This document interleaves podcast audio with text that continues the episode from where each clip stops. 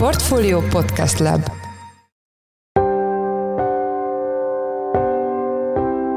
Mindenkit üdvözlünk, sziasztok! Ez a Checklist a Portfolio podcastje október másodikán hétfőn.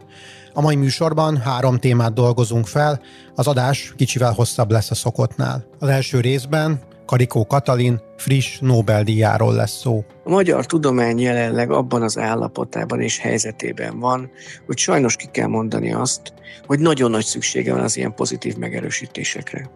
A fiatal generáció számosokból kifolyólag pályaelhagyó, nagyon kevesen választják a kutatást, nagyon kevesen maradnak ezen a területen, ha maradnak, akkor is sokan külföldön. A témával kapcsolatban Jakab Ferenc, a Pécsi Tudományegyetem virológus professzora lesz a vendégünk, akit arról is kérdezünk majd, hogy milyen hatást gyakorolhat a magyar tudományos életre a legújabb magyar Nobel-díj.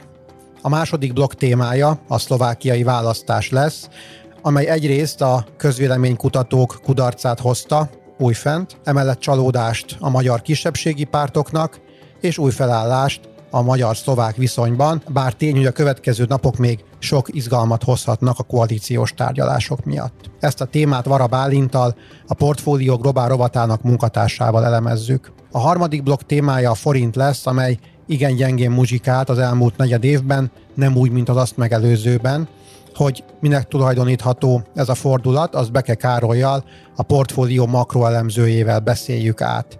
Én Szász Péter vagyok, a Portfólió podcast szerkesztője, ez pedig a checklist október másodikán. Most egy rövid szünet, és jövünk vissza.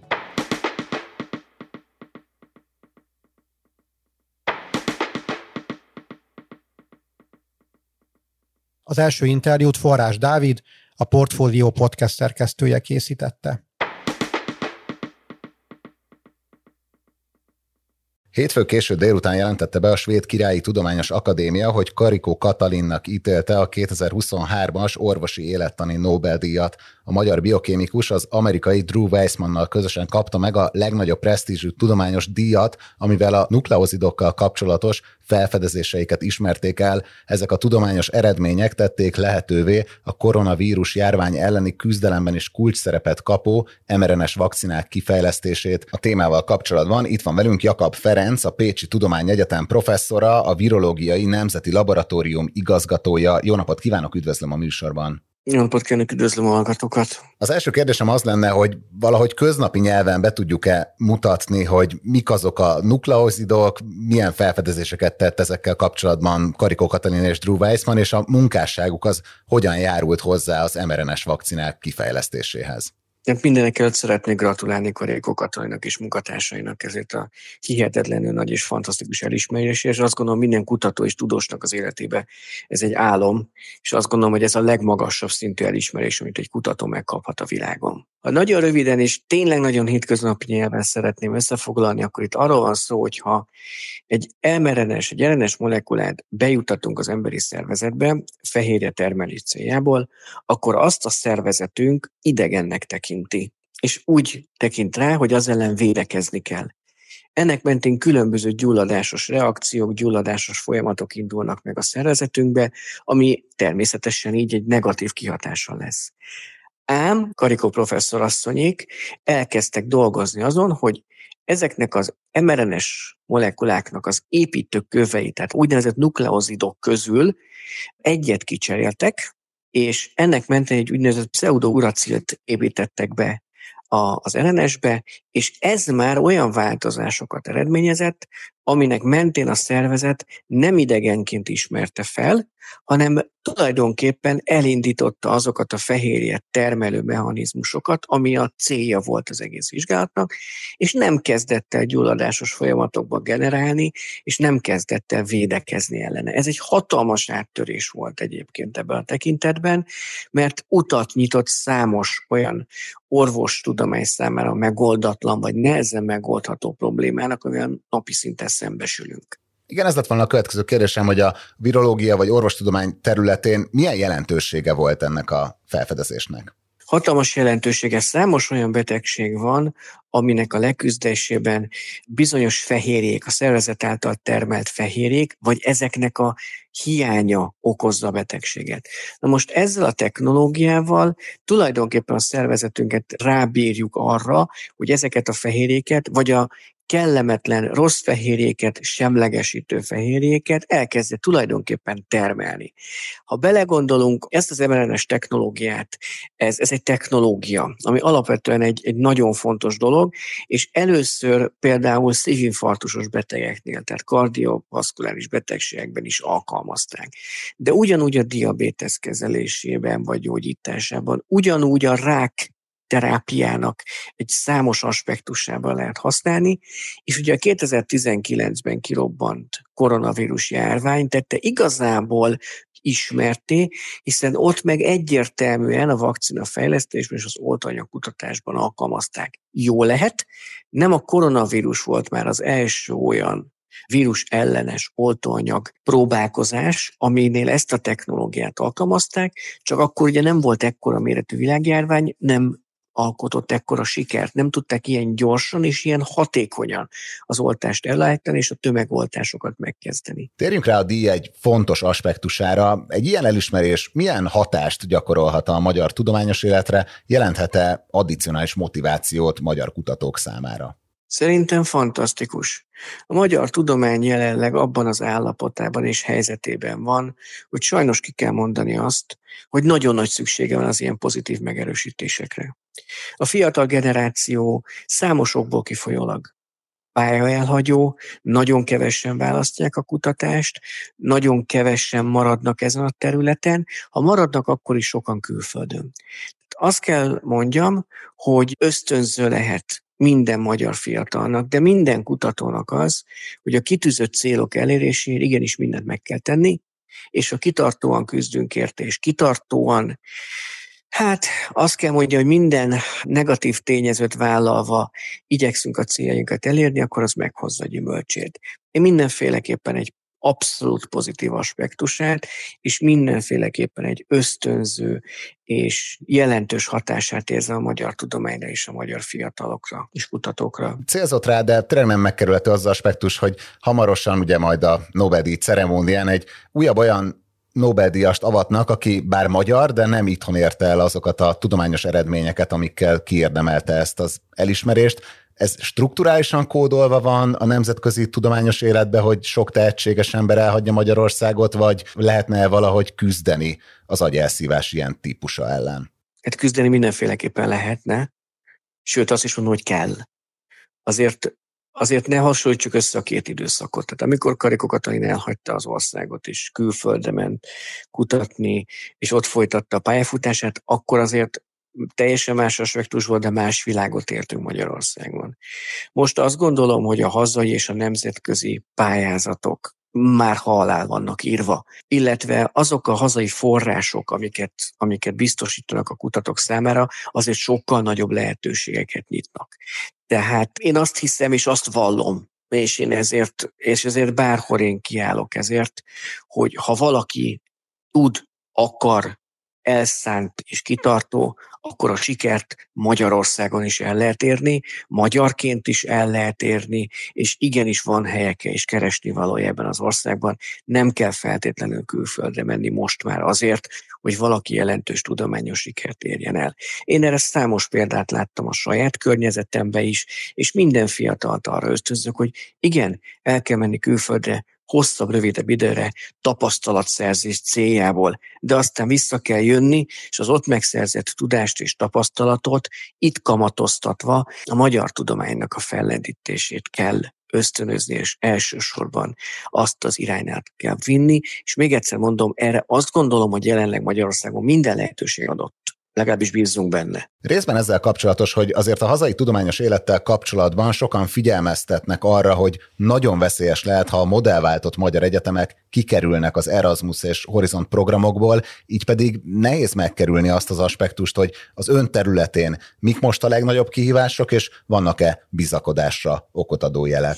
Nézd, én a, a, az Európai Unió által irányított szankciók és a, ezek a pályázatok kapcsán azt mondom, hogy ennek meg lesz a megoldása.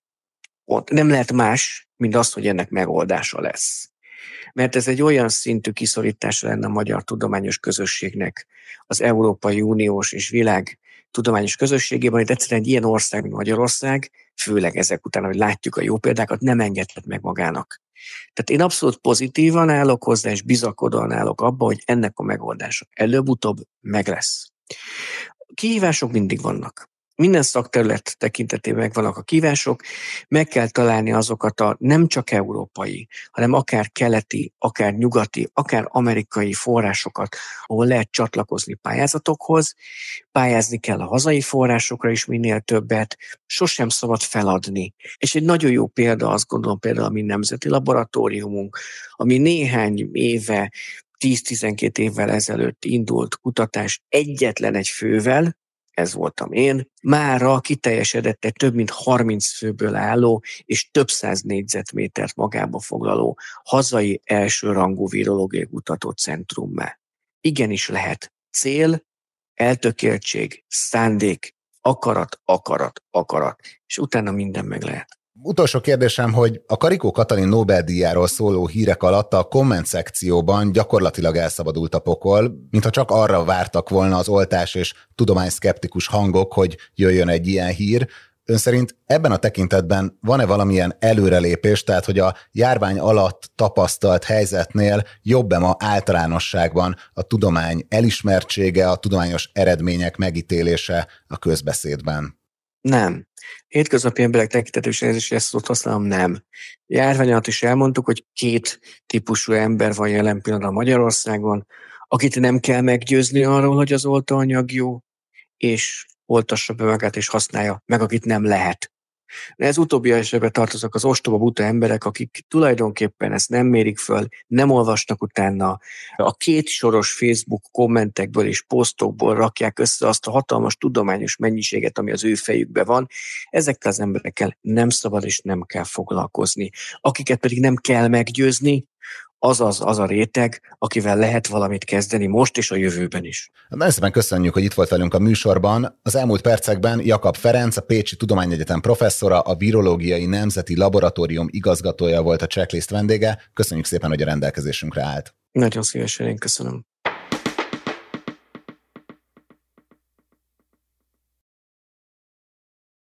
Mielőtt tovább megyünk, Zsoldos Ákos, a portfólió makroelemzője röviden összefoglalja, hogy milyen fontos, piacbefolyásoló hírek várhatók még a héten. Több fontos adatközlés is lesz a héten. Magyarországon például közlik az augusztusi kiskereskedelmi és ipari statisztikákat, amelyből megtudhatjuk, hogy augusztusban milyen állapotban volt a magyar gazdaság. Az előző hónapokban mind a két statisztika kifejezetten rosszul alakult. A hét legfontosabb eseménye viszont az Egyesült Államokhoz kötődik. teszik az amerikai foglalkoztatottak létszámának változását. A szeptemberi számot pénteken teszik közé. Ez az, amit az infláció mellett a befektetők nagyon szorosan figyelnek úgyhogy ha várakozásoktól eltérő szám érkezik, akkor heves mozgások várhatók a kereskedésben. A munkaerőpiacról egyébként más fontos adatok is érkeznek a héten, kedden teszik közé például a nyitott álláshelyek számát, csütörtökön pedig az elbocsátások alakulását. Egyik sem bír olyan piacmozgató erővel, mint maga a pénteken érkező munkanélküliségi ráta és a foglalkoztatottak létszámának változása, de nagy elmozdulások esetén már ezek a mutatók is hozhatnak piacmozgásokat.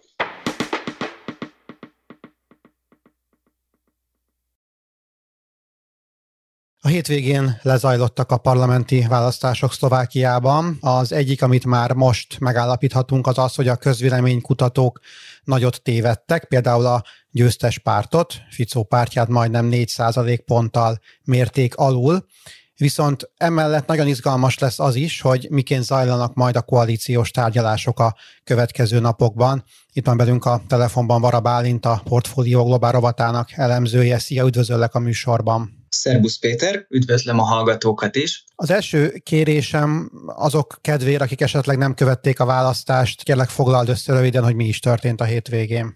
Szombaton tartották az előrehozott szlovák parlamenti választásokat. A voksolás hatalmas, közel 70%-os részvétel mellett zajlott le, súlyosabb atrocitások nélkül. Az utóbbit azért érdemes kiemelni, mert korábban több párt is előre csalást kiáltott. Azt terjedt el néhány párt kommunikációjában, hogy manipuláció készül, és a végeredményeket majd meg fogják változtatni, manipulálni fogják. Ehhez képest mindenki elfogadta a végeredményt, és ez a végeredmény számos meglepetést tartogatott magában. Egyrészt a szoros küzdelem végül elmaradt, a baloldali populista mert hát a korábbiakhoz képest jelentős előnyel nyerte meg a szombati választásokat a liberális progresszív Szlovákia előtt. A harmadik helyen a szintén baloldali Hlás végzett, alig lemaradva a progresszív Szlovákiától. Ennek még a későbbiekben nagyon fontos szerepe lesz. Negyedik lett az egyszerű emberek és független személyiségek vezette választási koalíció.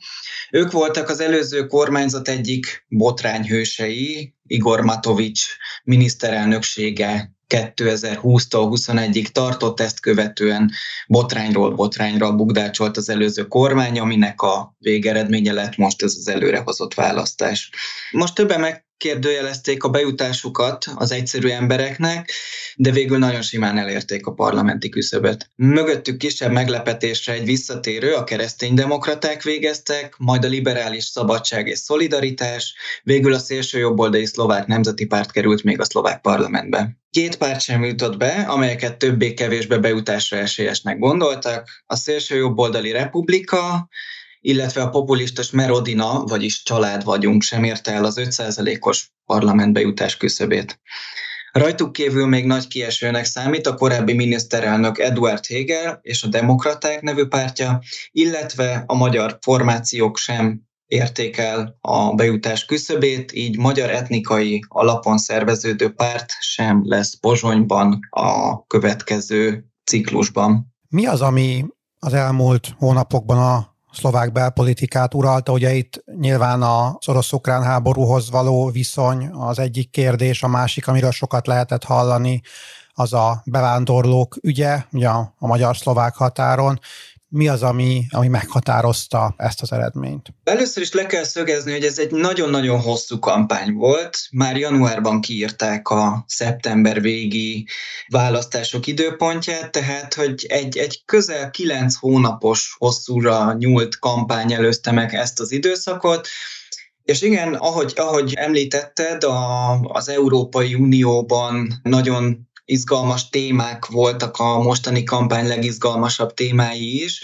Jellemzően a, a későbbi győztes mer fogalmazott meg nagyon határozott és nagyon, nagyon újszerű, a korábbi szlovák politikához képest nagyon újszerű üzeneteket. Az ő kampány témájuk az elsősorban egy nagyon erőteljesen bevándorlás ellenes kommunikáció volt, amelyet kiegészített egy az ukrajnai támogatásokkal kapcsolatban kicsit szkeptikusabb hozzáállás. Robert Fico korábban úgy is fogalmazott, hogy egyetlen töltényel sem fogja támogatni a jövőben Kievet az ő győzelme esetén.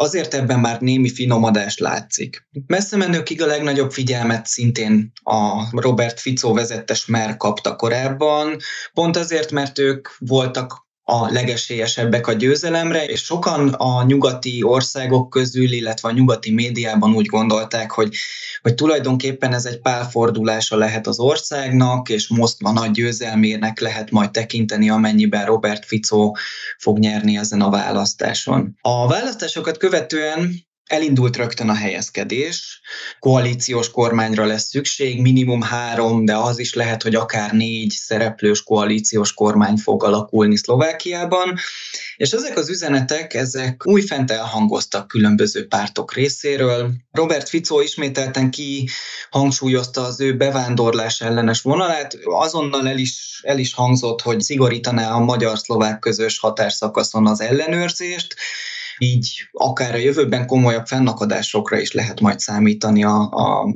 Szlovákia felé haladóknak, Magyarország felől, illetve volt egy kijelentése, ami már egy valamelyest békülékenyebb hangvételre utal Robert Fico részéről, mégpedig azt jelentette hogy Szlovákiában a szlovákoknak Szlovákia a legfontosabb, nem pedig Ukrajna. Ez egy jóval enyhébb megfogalmazás, mint a korábbiak voltak. Ez arra enged következtetni, hogy valamilyen szempontból a koalíciós partnerek felé szeretne engedményeket tenni. A lehetséges koalíciós partnerek ugyanis sokkal inkább európártiak és az európai nyugati integrációt támogatják Szlovákiában. Kicsit beszéljünk a közvéleménykutatásokról és azoknak az eredményéről. Vajon miért tévedhettek olyan sokat a szlovák kutatók? A szlovákiai közvéleménykutatások tévedései szinte már hagyományosnak tekinthetők. Sajnos nagyon megbízhatatlanok, és nehezen lehet rájuk támaszkodni az egyes választások előtt. Ugyanezt történt az előző alkalmaknál is, tehát ez nem, nem jelent olyan túl nagy meglepetést most sem. Most is ez történt, egyébként egy nagyon szoros küzdelmet ígértek, szinte fejfej melletti küzdelmet jósoltak a progresszív Szlovákia és a baloldali populista smer között, ehhez képest meglepően simán nyertek Robert Ficoék. Voltak más nagy meglepetések és nagy bukások is. Ilyen volt például a minden egyes felmérés szerint biztos bejutónak vélt republika be nem jutása a szlovák parlamentben. Egyelőre még keresik a, a válaszokat a szlovák kutató cégek, azonban már néhány olyan válasz elhangzott, ami, ami a lehetséges magyarázatok között lehet. Ezek nagyban megegyeznek a korábbiakkal is, tehát az egyik általánosan elhangzó magyarázat, hogy nagyon sok a rejtőzködő szavazó. Ez azt jelenti, hogy vannak bizonyos pártok és formációk, amelyiknek a szavazói azok nagyon szívesen vallják be a felmérésekkor, hogy ők kire fogják leadni a voksukat, és minden alkalommal szívesen hangoztatják ezt akár a közösségi médiában is, vagy bármelyik másik platformon. Még más formációknak, jellemzően azoknak a formációknak, amelyek amelyek szélsőségesebb üzeneteket fogalmaznak meg. Ezeknek a pártoknak a szavazói, azok kevésbé szívesen vallják be azt, hogy ők kire szavaznak, vagy kire fogják leadni a voksukat. Korábban ez a szélső jobboldali formációknak kedvezett, őket mérték rendszeresen alul. Most érdekes módon valószínűleg a Smer számára jelentette ez pozitív támogatási töbletet, mivel ők egyébként határozottan szélsőséges üzeneteket fogalmaztak meg. A másik lehetséges magyarázat, hogy nagyon sokan az utolsó pillanatban szavaznak át egy másik formációban. Szlovákiában nagyon sokszínű és széttagolt a pártrendszer, nagyon sok szinte teljesen azonos üzenetet megfogalmazó párt van az országban, és sokan akár az utolsó pillanatban a szavazólap felett állva is húzzák át egy általuk erősebbnek gondolt, vagy, vagy fontosabbnak gondolt pártra az X-et, és ez is megváltoztathatja az arányokat. Most jelenleg, amennyire ezt lehet látni, úgy tűnik, hogy a szélső jobboldali republika szavazói azok nagy számban szavaztak át a szintén hasonló üzenetekkel operáló baloldali populista smerre, és ők voltak a haszonélvezői ennek, a, ennek az utolsó pillanatos változtatásnak. Illetve a harmadik kiemelendő szempont, hogy mennyire sikerül egyes pártoknak mobilizálni a szavazóikat.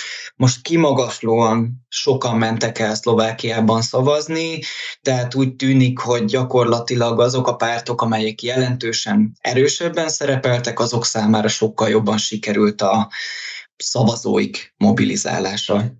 A következő napok izgalmas kérdése, hogy milyen koalíciókat köthetnek az egyes pártok, milyen kormányalakítási lehetőségek vannak most a csőben? Szlovákiában nagyon izgalmas helyzet állt elő jelenleg, ugyanis a logikus az lenne, hogy a két legnagyobb rivális pártról szóljanak most majd a következő napok és hetek, viszont ez egyáltalán nincs így nem a Smer és nem a progresszív Szlovákiáról fog elsősorban szólni a, a következő néhány nap, néhány hét, hanem a tulajdonképpen nevető harmadikként szereplő Hlás, Élén Péter Pellegrinivel. Róluk azt kell tudni, hogy ők korábban a Robert Fico vezette Smerből váltak ki, ezért sokan azt gondolják, hogy, hogy ők logikusan természetes koalíciós partnerei egymásnak, azonban ez közel sincs így. A Klás az nagyon sok feltételt szabott, nagyon sok, és nem is feltétlenül túl jobb viszony, tehát Peter Pellegrini az most már egyértelműen vetélytársa Robert Ficónak. Azt is hozzá kell tenni egyébként, hogy ők ketten, még akár a két legnagyobb párt is, hogyha véletlenül meglepetésszerűen összeállna és koalíciót alkotna, még ők sem tudnák a parlamenti többséget elérni, szóval minimum három résztvevős koalícióra van szükség ahhoz, hogy kormány alakulhasson Pozsonyban. Jelenleg a médiában három lehetséges verzió kering. Az első, és ez a legnépszerűbb verzió, az az, hogyha a győztes Smer a, a klással összeállva elsimítják a, az ellentéteiket, és a szélső jobboldali szlovák nemzeti párttal együttesen alkotnak egy kormánykoalíciót, 79 székre tennének így szert, tehát meg lenne a többség. A legfőbb probléma ezzel kapcsolatban az, hogy a Klás és Peter Pellegrini ők nem, nem igazán szeretnének szélsőjobboldali formációkkal egy koalíciót alkotni, tehát itt még, itt még nagyon nehéz tárgyalások várnak a felekre ahhoz, hogy egy ilyen opció esetleg összejöhessen. A második opció az nagyon hasonló ehhez, itt arról van szó, hogy ebben az esetben a szélsőjobboldali szlovák nemzeti párt helyett a keresztény demokratákra, ők egy nagy visszatérői a szlovák parlamentnek, ők vennének részt a Smerrel és Aklással közösen egy koalícióban. Ez még jobb lenne, 81 széket tudnának így megszerezni a szlovák parlamentben, még stabilabb lenne. A fő probléma ezzel viszont az, hogy a keresztény demokraták nagyon határozottan elutasították azt, hogy ők a smerrel bármilyen közösséget is alkossanak, és azt már volt szó erről, kérdezték őket korábban, hogy, hogy lehet erről szó esetleg, és ők nagyon határozottan elutasították. A harmadik, az viszont a, a Smer kihagyása nélkül, Robert Ficóék nélkül alkotna egy négy fős, négy párti koalíciót a jövőben. Ez a progresszív Szlovákia, Hlás, Szabadság és Szolidaritás és a keresztény demokraták részvételével jönne létre egy négypárti koalíció. Korábban már láttunk arra példát, hogy a győztes pártot kigolyózták egy ilyen koalíció kötéssel Szlovákiában. Egyébként érdekes módon pont a Smer volt az, aki 2010-ben 35%-os eredménnyel nyert, majd egy koalícióval mégiscsak kiszorították őket. Felmerül a kérdés, hogy a, az egyszerű emberek, az miért nincs benne ezekben a lehetőségekben.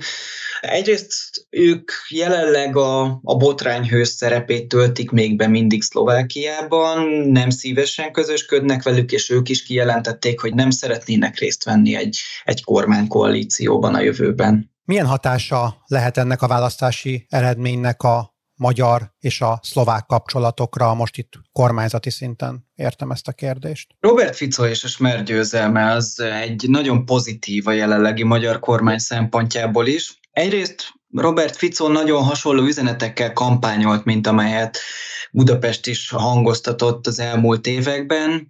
Ezek közül is talán ki lehet emelni azt az eurokritikus hozzáállást, ami, ami a brüsszeli fősodorbeli politikával egy kisé távolságtartóbb hozzáállást jelez. A bevándorlás ellenes hangvétel és az ukrajnai támogatások elkerülése is nagyon-nagyon hasonló Robert Fico kampányában és a korábbi budapesti üzenetben. Az, hogy jelenleg Robert Ficónak van a legnagyobb esélye kormányfői székbe kerülni, az azt jelenti, hogy a két ország kapcsolatai is megerősödhetnek a jövőben az előző témák mentén. Ez pozitív hatást gyakorolhat a V4-es kapcsolatok erősödésére is. A, a szerveződés ez gyakorlatilag az ukrajnai háború óta egy olyan tetsz halott állapotban lebegett, mivel a Budapesten kívüli három résztvevő ország az egy erőteljes Ukrajna támogató szerepkört töltött be, míg Budapest az egy abszolút távol maradt ettől a, az ukránok támogatásának kérdésétől, és ezen belül egy kialakultak törésvonalak. Most ez, ez a törésvonal ez átalakulhat, megmarad, de átalakulhat, és létrejöhet egy úgynevezett Budapest-Pozsony tengely szemben egy meglévő Varsó-Prága tengelyel. Ez egy jó kérdés, hogy ez mennyire mennyire lesz jelentős, mennyire tud ettől a szervezet újraindulni, mennyire, mennyire lesznek képesek a felek rendezni egymással kapcsolatban. De az bizonyos, hogy, hogy a, a V4-en belül Budapestnek egy esetleges Robert Ficó kormányjal mindenképpen lenne egy társa, egy partnere és egy szövetségese, és ez pozitív hatást gyakorolna Orbán Viktor kormányára. Amennyiben nem jönne össze a koalíció állítása Smernek, és nem sikerül a miniszterelnöki széket megszerezni Robert Ficóéknak, akkor nem nagyon várható különösebben változás a két ország kapcsolataim belül. Hasonló lehet a mostani kapcsolat, mint a korábbiak, tehát, hogy az elmúlt három évben Budapest és Pozsony eléggé eltávolodott egymástól, ameddig Pozsonyban a jobb-közép liberális pártok egy kifejezetten optimista, euróoptimista és nyugati orientációs politikát folytattak. Most, hogyha újra sikerülne egy koalíciót állítaniuk a, a jobb-közép liberális pártoknak, akkor vélhetően ez a politika nem változna meg, és a jövőben is egy hideg, távolságtartó politikára lehetne számítani Pozsony és Budapest között. Míg a végén arról beszéljünk kérlek röviden, hogy mit jelenthet a magyar kisebbségi pártok kimaradása, újbóli kimaradása a parlamentből? Nagyon nehéz jelenleg a magyar etnikai alapon szerveződő pártok helyzete Szlovákiában. Ez már egymást követően a második alkalom volt, hogy egyetlen magyar formáció sem jutott be Pozsonyba. Most tudni kell, hogy a széttagoltság miatt egyszerre három magyar etnikai alapokkal is bíró párt indult egyszerre a választásokon, és ezek közül Kettő az egy nagyon alacsony, mindössze fél százalék körüli eredményt ért el, míg a, a leg, legnagyobb eséllyel a szövetség pályázhatott arra, hogy bejusson majd a szlovák országházba. Ez nekik sem sikerült, bár jóval nagyobb sikert értek el a választásokon, mint a közvéleménykutatók korábban ezt mérték volna, 3% környékére mérték őket, ehhez képest a szavazás adatainak feldolgozásánál egy darabig még az is benne volt a pakliban, hogy esetleg bejutnak, később aztán ez folyamatosan csökkenni kezdett, és végül valamivel 4% feletti eredménnyel zárták a, a szombat éjszakai számlálásokat. Nagyon nehéz kihívás előtt állnak, ugyanis ez könnyen azt jelentheti ez az eredmény, hogy az etnikai alapon szerveződő politikai formációk azok megszűnnek a jövőben Szlovákiában. Már korábban is sokan számoltak azzal, illetve jelezték, hogy a magyar kisebbség az egyre inkább szavaz a hagyományos szlovák pártokra, nem az etnikai alapon szerveződő pártokat választják, és valószínűleg most is egy ilyen hasonló eredményt láthattunk. Sokan úgy gondolták, hogy érdemesebb valamelyik nagy pártra szavazni a, a magyar kisebbségi formáció helyett. És ezt egyébként a, nagy pártok is igyekeznek kihasználni. Még korábban a kampányaik során egyre inkább érintik a magyar lakta területeket, több párt igyekszik a, a listájára tenni akár magyar származású képviselőjelöltet. Most is jutott be egyébként a progresszív Szlovákia listájáról egy magyar származású képviselő és akár ez ténylegesen azt is jelentheti, hogy ezek a magyar pártok, ezek el fognak tűnni Szlovákiából. Most minden esetre az a legfontosabb, hogy levonják a következtetéseket, elemezzék a szituációt, és ezt követően hozzák meg a döntést de sokan azzal számolnak, hogy ez az etnikai alapú politizálás végét fogja jelenteni Szlovákiában. Köszönjük szépen ezt a kimerítő elemzést. Az elmúlt percekben Vara Bálint, a Portfólió Globál rovatának elemzője volt a vendégünk. Köszönjük, hogy a rendelkezésünkre álltál. Köszönöm szépen.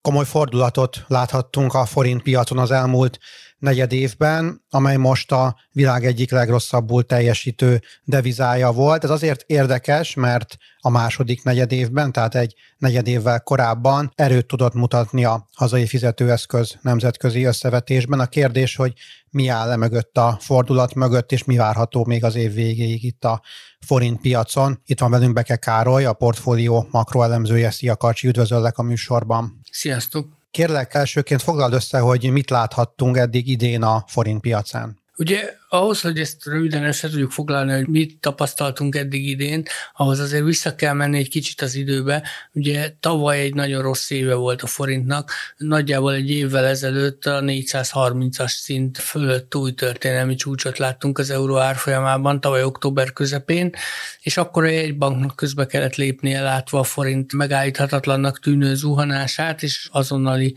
hatállyal 500 bázisponttal meg kellett emelni az irányadó kamatot 18 százalékra, és ez nyomta rá eddig a bélyegét a 2023-as évre, tehát az év első felében egyértelműen az volt jellemző, hogy ez a 18 százalékos irányadó kamat, ez egy extrém magas kamatszint volt mind a régióban, mind akár a teljes feltörekvő piacon. Gyakorlatilag a tíz legmagasabb között volt világviszonylatban ez a magyar kamatszint. Ez volt az, ami támasztotta a forintot, tehát ez erősítette a magyar devizát, illetve védte az esetleges gyengülési hullámoktól, és gyakorlatilag az év első felében folyamatosan arról tudtunk beszámolni, amikor azt a arra kerestük a választ, hogy miért erősödik a forint, hogy ez a, az extrém magas kamatszint az elsődleges oka ennek, és ez változott meg egy picit az elmúlt hónapokban. Ugye itt részben, amiatt gondolom erre majd visszatérünk, hogy ez a nagyon magas kamatszint elkezdett csökkenni, részben amiatt, hogy a magyar gazdaságban egyre inkább problémák vetődnek fel itt a költségvetés, a gazdasági növekedés kapcsán. Tehát akkor egyértelműen ezek a tényezők állnak az elmúlt három hónap mondjuk gyengelkedése mögött? Hát igen, ugye ez, ez, ez egy többrétű dolog. Egyrészt a legerősebb tényező szerintem az az, hogy elkezdődött csök, elkezdett csökkenni a, a magyar kamatszint. Ugye májusban kezdte el a Magyar Nemzeti Bank monetáris tanácsa mérsékelni ezt az extrém magas 18%-os kamatszintet, és mostanra, most a legutóbbi múlt heti ülésre összeért gyakorlatilag a 13%-on az alapkamat és az irányadó kamatszint Emellett, ahogy említettem, azért ahogy haladunk előre az időben, az év során, egyre égetőbbek lesznek az idei költségvetés problémái. Ugye többször beszéltünk erről itt a checklistben is, a portfólión is rengeteg cikket írtunk arról, hogy, hogy gyakorlatilag további intézkedések nélkül nem tűnik tarthatónak az idei 3,9%-os hiánycél. Itt most az a kérdés, hogy a kormány további kiigazító lépéseket tervez, vagy pedig megemeli a hiánycélt. Igazából ez a legfontosabb legfontosabb kérdés, amire néhány héten belül választ várunk, vagy választ kaphatunk, hiszen jelenleg is zajlik a költségvetés felülvizsgálata a pénzügyminisztériumban. Ugye a növekedési fronton is kedvezőtlen hírek érkeztek, hiszen még a második négy évben is kitartott a recesszió Magyarországon, ami talán meglepetés volt, ugye azért az elemzők talán óvatosan optimisták voltak, és egy pici negyedéves alapú növekedést már vártak, és ezzel gyakorlatilag biztossá vált az, hogy a másfél százalékos idei GDP növekedési cél az, az nem elérhető, tehát ma már a kormány is úgy fogalmaz, hogy cél a pozitív GDP teljesítmény, tehát hogy legalább ne essen vissza éves összevetésben a gazdaság az egész évben, hanem egy pici növekedés legyen, és amit még nem szabad elfelejteni, vagy nem szabad kihagyni ebből a felsorolásból, az az, hogy a harmadik negyed évben a nemzetközi hangulat is inkább a forint ellen dolgozott, hiszen a dollár erősödött, az euróval szemben az amerikai kötvényhozamok 15 éves csúcsra emelkedtek, ez, ez általában rossz híra a kockázatosabbnak tartott feltörekvő piaci eszközök szempontjából, így a forint szempontjából is. Tehát ezekből állt össze az, hogy a, a harmadik negyed évben éles fordulatot láttunk a forint esetében. Nemzetközi, vagy akár csak régiós összevetésben mit láttunk a forintnál? Csak a mi pénzünk gyengült akár a dollárhoz, akár az euróhoz képest, vagy itt inkább csak az a kérdés, hogy, hogy mennyivel, és emiatt teljesített ennyire rosszul a forint?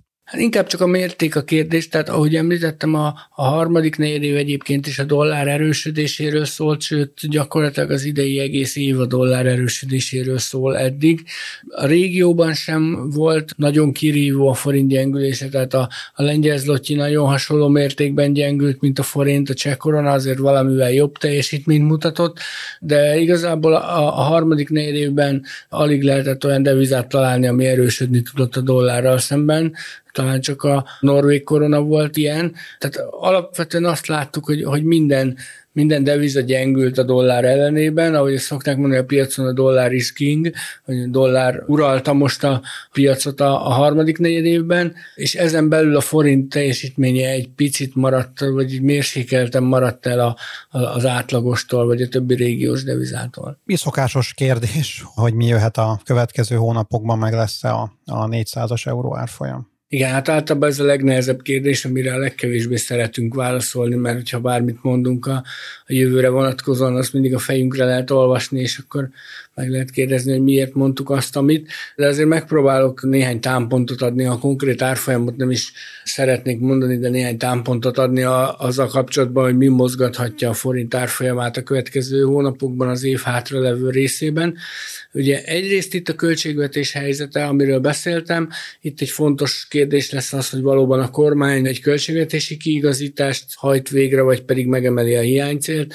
A piac szempontjából egyértelműen az utóbbi lenne egy negatívabb üzenet, tehát a hiánycél emelése. Persze az sem mindegy, hogyha ha kiigazítja a költségvetést a kormányzat, akkor azt milyen szerkezetben teszi, milyen intézkedésekkel. Ugye itt a pénzügyminiszter már felvetette egy további bankadó lehetőségét, vagy bankadó emelés lehetőségét. Ezt sem biztos, hogy kedvezően fogadnák a piacok. Tehát ez az egyik tényező, ami a forintra hatással lehet. A másik az továbbra is az uniós források sorsa. Ott most azt látjuk, hogy azért a kohéziós alapok esetében van némi esély megegyezésre az év végén, végéig. A helyreállítási alapforrásai azok talán nehezebb diónak tűnnek, vagy keményebb diónak tűnnek. Én azt gondolom, hogy ez az a front, ahol a forint erősödését kiváltó hírekre lehet esetleg számítani. Tehát amennyiben kedvező hírek jönnének az Európai Uniós forrásokról, és valóban hivatalossá válna az, hogy hozzájutunk ezekhez a kohéziós pénzekhez, akkor az kiválthatna egy érdemi forint erősödést érdemes lesz figyelni a nemzetközi hangulatot, ha a dollár tovább megy, és az amerikai hozamok tovább mennek felfelé, akkor az ellensúlyozhatja akár ezt a pozitív hírflót a forint esetében, ha lesz ilyen pozitív hírfló. Én azt gondolom, hogy ezek azok a a, a tényezők, amikre érdemes figyelni. Én továbbra is azt gondolom, hogy azért inkább felfelé, mint lefelé tarthat az euróforint, tehát a mostani 390-es szintnél inkább magasabb, vagy inkább stagnáló euró árfolyamra számítok, tehát nem gondolom azt, hogy visszatérne mondjuk a nyár elején látott 370 körüli, vagy 370 alatti euróforint árfolyam, hogy meg lesz a 400-as lélektani szint, erre továbbra is azt tudom mondani, amit igazából néhány hónappal ezelőtt, hogy én azt gondolom, hogy reális esély van, vagy reális veszély lehet az, hogy meg lesz a 400-as szint, de igazából ennek csak lélektani jelentősége van. Tehát az, hogy most 398-nál vagy 402-nél lesz a, a csúcsa ősszel az euró árfolyamnak, azt gondolom, hogy ez irreleváns a gazdaság szempontjából. Az elmúlt percekben Beke Károly a portfólió makroelemzője volt a vendégünk. Köszönjük, hogy a rendelkezésünkre álltál. Köszönöm szépen.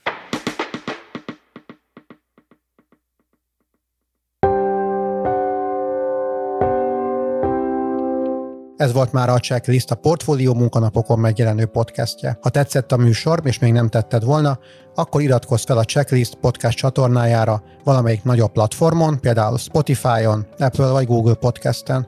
Azt is megteheted, hogy értékelsz minket azon a platformon, ahol ezt az adást meghallgattad. A mai műsor elkészítésében részt vett Bánhidi Bálint, a szerkesztő pedig én voltam Szász Péter. Új műsorral holnap délután jelentkezünk, addig is minden jót, sziasztok!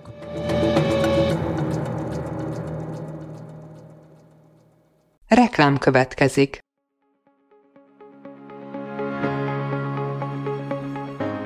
Raúl Müller Lajos vagyok, az Agrárszektor főszerkesztője. Májusban két tematikus konferenciát is rendezünk Kecskeméten az agrofood szektor szereplőinek. A május 22-én tartandó Portfolio Agrofood 2024 konferencia az élelmiszeripari vállalkozások, beszállítóik, a szolgáltató cégek és a kereskedők számára nyújt egyedi betekintést az aktuális trendekbe. A május 23-án megrendezendő Agrofuture konferencia pedig egyedülálló módon tematikus formában foglalja össze a hazai agrárgazdaság fenntarthatósági követelményeit és innovációs lehetőségeit.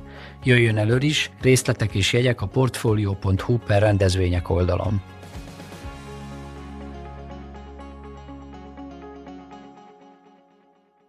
Reklámot hallottak.